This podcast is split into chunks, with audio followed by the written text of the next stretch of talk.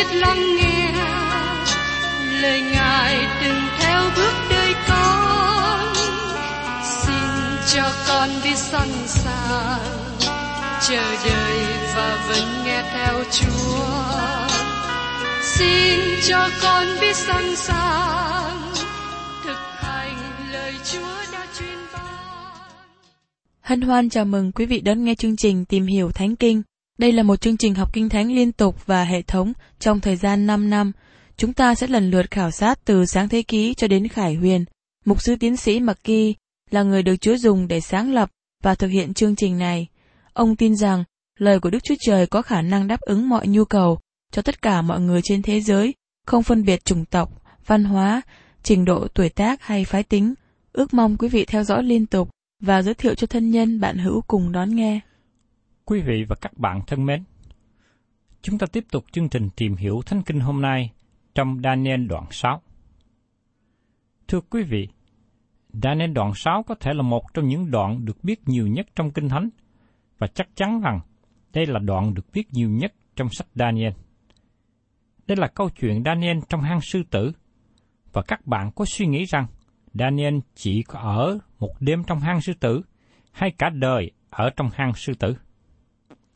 Daniel ở trong hoàng cung của các vua ngoại giáo từ khi còn là một thanh niên khoảng 17 tuổi cho đến khi trở nên già đến 90 tuổi. Thật ra có nhiều nguy hiểm khi ở trong triều đình của vua ngoại giáo không thờ kính Đức Chúa Trời hơn là chỉ ở một đêm trong hang sư tử. Các sư tử đã không chụp lấy Daniel, nhưng khi ở trong hoàng cung, Daniel thường xuyên đối diện với sự nguy hiểm của vua Nebuchadnezzar của Nabonidus, bên sắc xa, Darius người Ba Tư và vua Seru, cùng với rất nhiều người nịnh thần đầy sự ghen ghét. Đều trong hoàn cảnh nguy hiểm này, Daniel có vinh hạnh để dẫn dắt các vua này trở lại nhận biết Đức Chúa Trời hằng sống chân thật. Daniel chỉ có ở một đêm trong hang sư tử, nhưng chúng ta cùng nhìn xem mà tìm hiểu, bởi vì nơi đây có một sứ điệp lớn cho chúng ta ngày hôm nay. Đoạn này kết thúc với một phần lịch sử liên hệ đến sách Daniel. Mỗi biến cố lịch sử được kỹ thuật cho chúng ta với một mục đích tốt lành. Câu chuyện đặc biệt này trong đời sống của Daniel là một hình ảnh tỏ bài về phương cách mà Đức Chúa Trời bảo vệ những người còn sót lại trong thời kỳ đại nạn. Daniel đoạn 6 có những điểm gần giống với đoạn 3, nói đến việc Đức Chúa Trời gìn giữ ba bạn của Daniel trong lò lửa. Trong đoạn 3, chúng ta câu hỏi là Daniel ở đâu trong lúc bấy giờ? Đến đoạn 6 này, chúng ta có câu hỏi là ba bạn Hebrew ở đâu? Chúng ta tin rằng họ cũng theo gương của Daniel trong sự dân phục Đức Chúa Trời. Nhưng có lẽ trong thời điểm này họ đã qua đời, cho nên họ không được còn nhắc đến. Trong Daniel đoạn 3 và đoạn 6 cho chúng ta hai khía cạnh về sự gìn giữ của những người còn sót lại, cả dân Israel và dân ngoại trong thời kỳ đại nạn. Trong Daniel đoạn 3 nhấn mạnh đến việc lòng người ganh ghét bắt bớ. Và trong đoạn 6 nhấn mạnh đến việc sa tăng ganh ghét và bắt bớ. Và sứ điệp được nói với chúng ta trong phi rơ thứ nhất đoạn 5 câu 8. Hãy tiết độ và tỉnh thức, kẻ thù nghịch anh em là ma quỷ như sư tử rống, đi rình mò chung quanh anh em và tìm kiếm người nào có thể nuốt được. Ngày nay các bạn và tôi đang sống trong chuồng sư tử. Chuồng sư tử lớn này là cả thế gian, và sư tử lớn đang rình mò tìm bắt chúng ta là Satan. Và sứ đồ Phêrô gọi Satan là kẻ thù của chúng ta. Bây giờ trước nhất mời quý vị cùng tôi tìm hiểu về vị trí hay là vai trò của Daniel trong thời của vua Darius cai trị. Mời quý vị cùng xem trong Daniel đoạn 6, câu 1 đến câu 2. Vua Darius ưng đặt trong nước 120 quan trấn thủ để chia nhau trị cả nước, và trên đó có ba quan thượng thư, và một là Daniel. Các quan trấn thủ phải khai trình với ba quan đó, hầu cho vua khỏi chịu một sự tổn hại nào. Chúng ta cần đi trở lại với biến cố lịch sử. Dương quốc Babylon tức là cái đầu bằng vàng, giờ đây nó bị cất đi khỏi vị trí quyền lực số một của thế giới. Thay thế cho Babylon là đế quốc Medi Ba Tư, mà nó được biểu tượng bởi cánh tay bằng bạc trong chim bao của Nebuchadnezzar. Vua Darius này chính là Darius Siasares thứ nhì trong lịch sử dân gian hay là lịch sử của người đời. Vua Darius chỉ có cai trị hai năm. Tiếp theo là vua Seru, con trai của chị Darius, mà Munda và Cambyses của Ba Tư. Đây là điều đem dương quốc kết hiệp lại với nhau, đế quốc Medi, Ba Tư cai trị thế giới.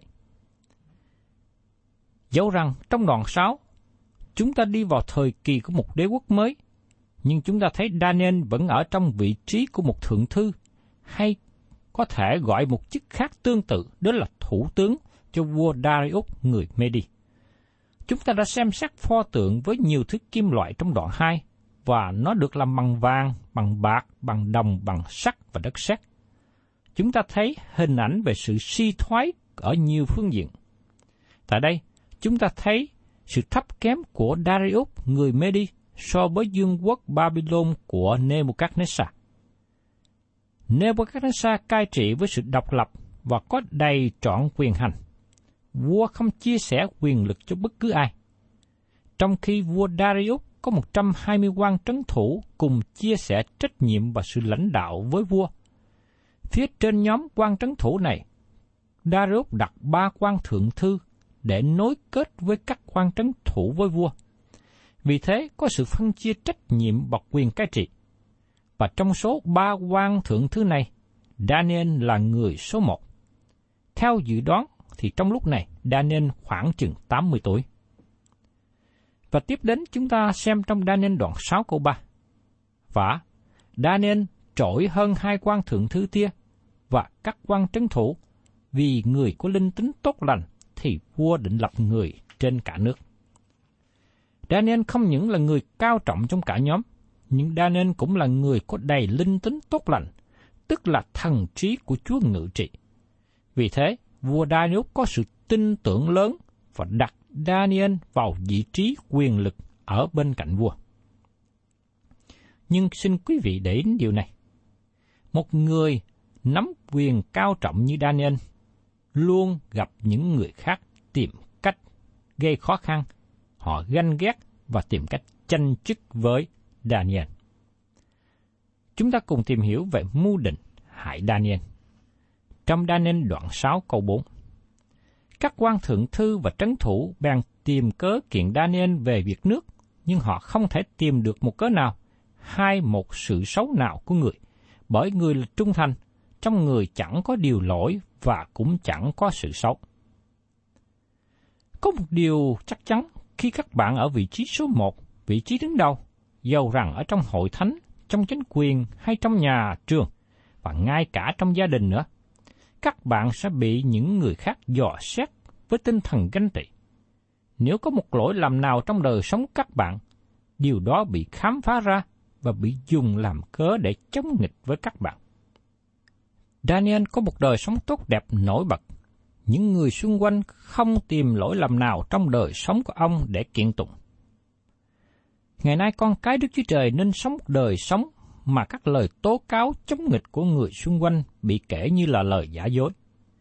Các bạn không thể giữ mình khỏi bị người khác soi bói, nhưng các bạn có thể sống một đời sống và gìn giữ đời sống của mình một cách tốt đẹp. Để rồi, những người tìm cách chống nghịch và nói xấu các bạn thì những lời đó trở nên những lời nói dối, những người nói dối. Sứ đồ Phaolô vui mừng về cơ đốc nhân ở Philip và ông nói: Hầu cho anh em ở giữa dòng dõi hung ác ngang nghịch, được nên con cái Đức Chúa Trời, không vít, không tỳ, không chỗ trách được, lại giữa dòng dõi đó giữ lấy đạo sự sống, chiếu sáng như đuốc trong thế gian. Trong sách Philip, đoạn 2, câu 15. Phaolô cũng có lời làm chứng cá nhân rằng, cũng vì cớ ấy nên tôi vẫn cố sức cho lương tâm không trách móc trước mặt Đức Chúa Trời và trước mặt loài người. Trong công vụ đoạn 24 câu 16. Nói một cách khác, khi Phaolô nằm xuống ngủ vào buổi tối, ông không bị lương tâm cáo trách về những việc đã làm trong ngày. Đây cũng nên là sự thật. Đây cũng nên là lối sống của mỗi cơ đốc nhân. Để mỗi cơ đốc nhân có thể vui mừng khi giữ lương tâm mình trong sự thanh sạch trước mặt Đức Chúa Trời. Và tiếp đến, chúng ta cùng tìm hiểu trong Daniel đoạn 6 câu 5. Vậy, những người đó nói rằng, chúng ta không tìm một cớ nào mà cáo Daniel này. Nếu chúng ta chẳng tìm trong sự thuộc về luật pháp Đức Chúa Trời nó. Daniel là người có một đời sống khác biệt. Đức Chúa Trời làm cho dân Ngài trở nên khác biệt. Khi ông mới được mang đến với Nebuchadnezzar như là một thanh niên bị bắt làm nô lệ, ông xin chỉ ăn ngũ cốc, ăn rau. Từ đó đời sống Daniel khác biệt và những người xung quanh nhận biết điều đó. Họ nói, nếu chúng ta muốn tìm sự sai phạm nào trong đời sống của Daniel, chúng ta cần nên tìm trong tôn giáo của ông. Khi họ nói sự sai phạm, tức là những điều mà họ có thể dùng để tố cáo Daniel trước mặt vua. Chỉ có một yếu điểm trong đời sống của Daniel mà các nhà chính trị này thấy. Đó là trong tôn giáo của ông. Điểm tốt trong đời sống của Daniel bị người khác kể là xấu. Họ biết rằng Daniel trung tín với Đức Chúa Trời và nương cậy nơi Ngài. Và đời sống cầu nguyện của Daniel được nhiều người biết đến. Vì thế, họ muốn tạo một điều đối nghịch với vua và trong tôn giáo của Daniel. Mời quý vị cùng xem tiếp trong Daniel đoạn 6, câu 6 đến câu 7. Các quan thượng thư và trấn thủ đó bèn vào chầu vua và tâu rằng, hỏi vua Darius, chúc vua sống đời đời. Hết thảy các quan thượng thư trong nước, các quan lãnh binh, các quan trấn thủ, các nghị viện và các đại thần đều đồng tình xin vua ra một chỉ dụ, lập một công lệnh nghiêm ngặt trong ba mươi ngày. Hễ ai cầu xin thần nào hay một người nào ngoài vua, thì hỡi vua, kẻ ấy sẽ phải văng vào hang sư tử. Chúng ta thấy rằng mưu lược của các quan thượng thư và trấn thủ này có tính cách chính trị và khôn khéo. Vua Darius là người rất tốt. Trong lịch sử dân gian và trong sách Daniel nói rõ điều đó. Nhưng vua Darius có một nhược điểm mà nhiều người trong chúng ta cũng dấp phải. Đó là vua thích những lời tôn cao, vua thích những lời nịnh thần. Ngày nay tôi thấy có một số cơ đốc nhân khi đi đặt quyên tiền lo cho công việc Chúa, họ thường nói những lời tân bốc nịnh hót các cơ sở thương mại hay những người chủ để được sự trợ giúp. Trong lòng của tôi, chúng ta không nên làm như thế. Chúng ta nên trình bày nhu cầu công việc và để Đức Chúa Trời nói với lòng của mỗi người. Nếu Chúa muốn ủng hộ cho một công tác, Ngài cảm hóa lòng của người nghe. Trước đây có một giáo sư trường kinh thánh có lời cảnh giác các sinh viên trong buổi lễ tốt nghiệp ra trường. Khi quý vị mới bắt đầu tập giảng lời của Chúa trong hội thánh, sẽ có người đến sau buổi giảng và nói, Hôm nay ông giảng hay quá, nếu có ai khen như thế, xin quý thầy đừng có lên mình. và đừng nghĩ rằng mình quá giỏi. Vì trong những hoàn cảnh như thế, quý vị có thể rơi vào nguy hiểm bởi những lời khen tân bốc không thành thật. Các quan của Darius nịnh hót vua, và vua nghe điều đó thấy có lý, vua thích. Vua nghĩ rằng, ta đây là người vĩ đại. Vì thế vua chấp nhận dự thảo chiếu chỉ bởi các quan soạn ra và ký tên vào đó. Vua tự tốn mình lên địa vị thần thánh để dân chúng cầu nguyện và chỉ cầu nguyện một mình vua mà thôi. Chúng ta cùng xem tiếp trong Daniel đoạn 6, câu 8 đến câu 9. Bây giờ, hỏi vua, hãy lập điều cấm đó và ký tên vào, hầu cho không đổi thay đi, theo như luật pháp người Medi và người Pharisee không thể đổi được. Vậy, vua Darius bèn ký tên lập cấm lệnh đó. Các bạn thấy rằng, vua Darius rơi vào yếu điểm, rơi vào kế hoạch của các quan nịnh thần. Vua ký vào chiếu chỉ và cấm lệnh, và điều đó không thể thay đổi. Ngay cả vua Meri Ba Tư cũng không thể thay đổi sau khi được ban hành. Và tất cả điều này đặt Daniel vào chỗ nguy hiểm. Nhưng chúng ta thấy phản ứng của Daniel như thế nào trong sự cầu nguyện của ông? Mời quý vị cùng xem tiếp trong Daniel đoạn 6 câu 10. Khi Daniel nghe rằng chỉ dụ đó đã ký tên rồi, thì về nhà mình, những cửa sổ của phòng người thì mở hướng về Jerusalem. Tại đó, cứ một ngày ba lần, người quỳ gối xuống, cầu nguyện, xưng tạ trước mặt Đức Chúa Trời mình, như vẫn làm khi trước. Xin chúng ta chú ý đến phản ứng của Daniel khi luật mới được ban hành. Ông không có thay đổi gì hết. Ông vẫn mở cửa sổ ra và tiếp tục cầu nguyện như ông vẫn thường làm rất nhiều năm qua. Daniel không có bỏ cuộc, ông không có hành động một cách nhút nhát, ông không có nhân nhượng bằng cách đóng cửa lại rồi cầu nguyện. Tôi cũng chú ý một điều khác trong đời sống cầu nguyện của Daniel, đó là ông quỳ gối cầu nguyện. Chúng ta thường nêu lên vấn đề là tư thế cầu nguyện như thế nào mới hợp lý. Thật sự, tôi không nghĩ rằng tư thế cầu nguyện là điều quan trọng, nhưng thái độ trong sự cầu nguyện mới là điều quan trọng hơn. Nhưng dầu vậy, nếu các bạn muốn chọn tư thế trong sự cầu nguyện, thì quỳ gối cầu nguyện là tư thế thích hợp nhất, như qua gương cầu nguyện của Daniel tại đây. Một việc đáng chú ý khác nữa là Daniel cầu nguyện hướng về Jerusalem. Đó là phương hướng của đời sống Daniel, và ông không có thay đổi bởi có chiếu chỉ vua Darius ban hành. Trong thời bấy giờ, khi dân sự Đức Chúa Trời bị bắt khỏi Jerusalem, họ luôn hướng về đó trong sự cầu nguyện. Tại sao dân chúng làm như vậy? Tôi tin rằng Daniel đã nghe lời cầu nguyện của vua Salomon trước đây khi khánh thành đền thờ của Đức Chúa Trời ở Jerusalem. Điều này được ký thuật trong sách Các vua thứ nhất đoạn 6, câu 27 đến 30. Nhưng quả thật rằng Đức Chúa Trời ngự trên đất này chăng? Kìa, trời giàu đến nỗi trời của các tương trời, chẳng có thể chúa Ngài được thay. Phương chi là cái đền này mà tôi đã cất. Do vậy, hỡi rêu va Đức Chúa Trời tôi, xin hãy đói đến lời cầu nguyện và sự nài xin của kẻ tôi tới Chúa, đặng nghe tiếng kêu cầu và khẩn nguyện mà kẻ tôi tới Chúa cầu trước mặt Chúa ngày nay. Nguyện mắt của Chúa ngày và đêm đói xem nhà này là chỗ mà Chúa đã phán rằng danh ta sẽ ngự tại đó. Đặng nghe lời cầu nguyện của tôi tới Chúa hướng về nơi này mà cầu. Phàm điều gì, tôi tới Chúa và dân Israel của Chúa sẽ hướng về nơi này mà khẩn cầu. Xin Chúa hãy dụ nghe. Phải, ở nơi ngự của Chúa, tại trên các tầng trời, xin Chúa dụ nghe, nhậm lời và tha thứ cho. Thưa các bạn, ngày nay chúng ta không hướng về một nơi nào trên đất để cầu nguyện, nhưng chúng ta hướng về trời để cầu nguyện.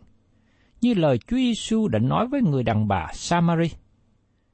Chúa Giêsu phán rằng, hỡi người đàn bà, hãy tin ta, giờ đến, khi các ngươi thờ lại cha, chẳng tại trên núi này, cũng chẳng tại thành Jerusalem. Các ngươi thờ lại sự các ngươi không biết, chúng ta thờ lại sự chúng ta biết, vì sự cứu rỗi bởi người Juda mà đến. Nhưng giờ hầu đến và đã đến rồi. Khi những kẻ thờ phượng thật lấy tâm thần và lẽ thật mà thờ phượng cha, ấy đó là những kẻ thờ phượng mà cha ưa thích vậy. Đức Chúa Trời là thần, nên ai thờ lại Ngài thì phải lấy tâm thần và lẽ thật mà thờ lại. Trong sách văn đoạn 4 có 21 đến 24. Và tiếp đến, chúng ta cùng xem trong Daniel đoạn 6 câu 11. Bấy giờ những người đó nhóm lại, thấy Daniel đang cầu nguyện nài xin trước mặt Đức Chúa Trời mình. Những quan này đang chờ đợi xem Daniel phản ứng như thế nào, làm gì sau khi chiếu chỉ của vua được ban hành. Và thời điểm giờ đây đã đến. Daniel có tiếng tốt, và họ cảm biết rằng Daniel không có thay đổi lòng tin của ông với Đức Chúa Trời. Và chúng ta cùng nhau xem tiếp ở trong Daniel đoạn 6, câu 12 đến 14. Họ bừng đến chầu vua và tâu cùng vua về cấm lệnh của vua rằng, hỏi vua, vua chẳng từng ký tên vào một cấm lệnh rằng trong 30 ngày, hễ ai cầu xin thần nào hay người nào ngoài vua, thì sẽ phải quăng vào hang sư tử đó chăng? Vua trả lời, sự đó là thật, theo như luật pháp của người Medi và người Pharisee không thể đổi được. Họ bèn đáp lại và tâu vua rằng, Daniel, một trong những con cái phu tù Juda, không có lòng kiên nể vua chút nào. Hỏi vua, dầu đến cấm lệnh vua đã ký tên cũng vậy, song nó cứ một ngày cầu nguyện ba lần. Khi vua nghe những lời đó, thì lấy làm buồn bã lắm. Vua định lòng giải cứu Daniel, và mãi đến khi mặt trời lặn, cố sức tìm thể giải cứu người. Thưa các bạn, các quan ganh ghét giờ đây nêu lên sự kiện là Daniel không vâng theo chiếu chỉ vua đã ban hành. Daniel vẫn mở cửa sổ và hướng về Jerusalem cầu nguyện. Điều này làm cho vua Darius rất khó xử. Vua không thể thay đổi chính luật lệ mà vua đã ban hành. Nhưng nếu chúng ta thấy rằng trường hợp của Nebuchadnezzar thì vua có thể thay đổi. Nebuchadnezzar là vị vua nắm quyền hành, vua có thể ban lệnh bất cứ điều gì vua muốn. Đây là một bằng chứng về sự suy yếu quyền lực trong dương quốc của Darius cũng như những dương quốc kế tiếp. Và chúng ta cùng xem tiếp ở trong Daniel đoạn 6 câu 15. Nhưng các người đó nhóm lại cùng vua mà tâu rằng, hỏi vua, xin biết rằng theo luật pháp của người Medi và người Pharisee, hễ là cấm lệnh hay chỉ dụ nào mà vua đã định rồi, thì không thể thay đổi được. Daniel bị bắt và bị quăng vào hang sư tử, và vua không thể can thiệp gì được. Thưa các bạn, đó là sự việc đã xảy ra đối với Daniel. Cũng như đây là những mưu định ganh ghét của con người nhằm để hại Daniel là người của Đức Chúa Trời. Nhưng thưa các bạn, mưu định của con người có thể thắng hơn được Đức Chúa Trời hay không? Đây là điều mà chúng ta đã thấy đã xảy ra đối với Daniel. Việc gì sẽ xảy đến cho Daniel khi bị ném vào hang sư tử?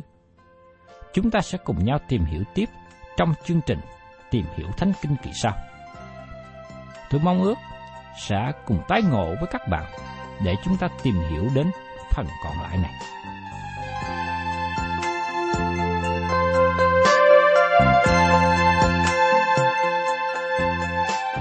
Cảm ơn quý vị đã đón nghe chương trình Tìm hiểu Thánh Kinh. Nếu quý vị muốn có loạt bài này, xin liên lạc với chúng tôi theo địa chỉ sẽ được đọc vào cuối chương trình. Kính chào quý thính giả.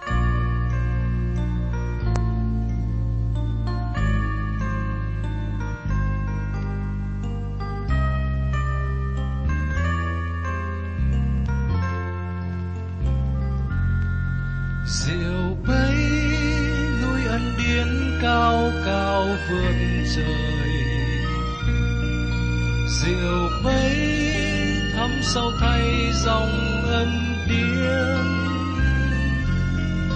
diều bay biến ăn điên kia rộng tuyệt vời. Ô anh điên trên tôi thật vô biên.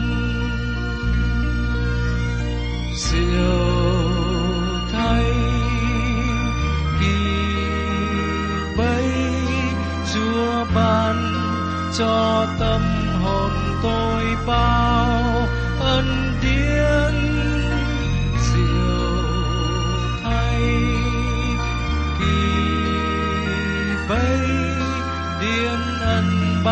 cho tôi từ thương thiên.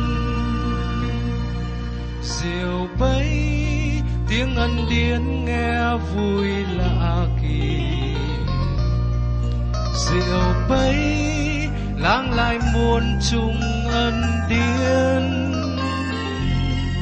Diệu bấy, bởi ân điển đâu công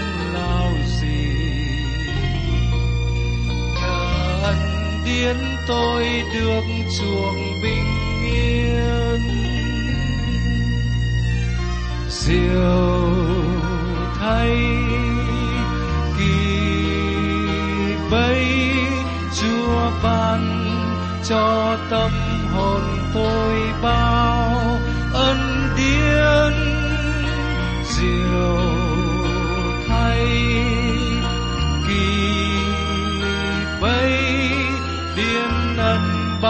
ban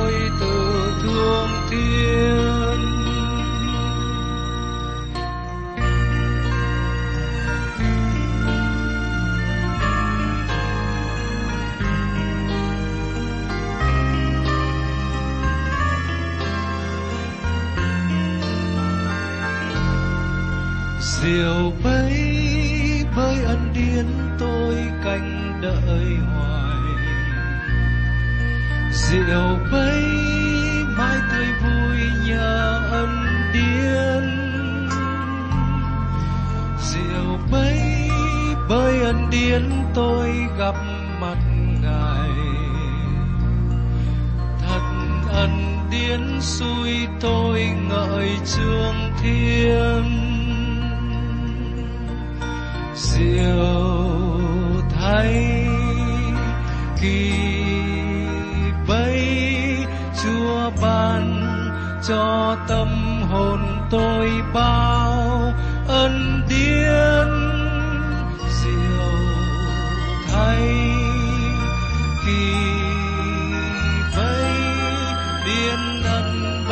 điển ân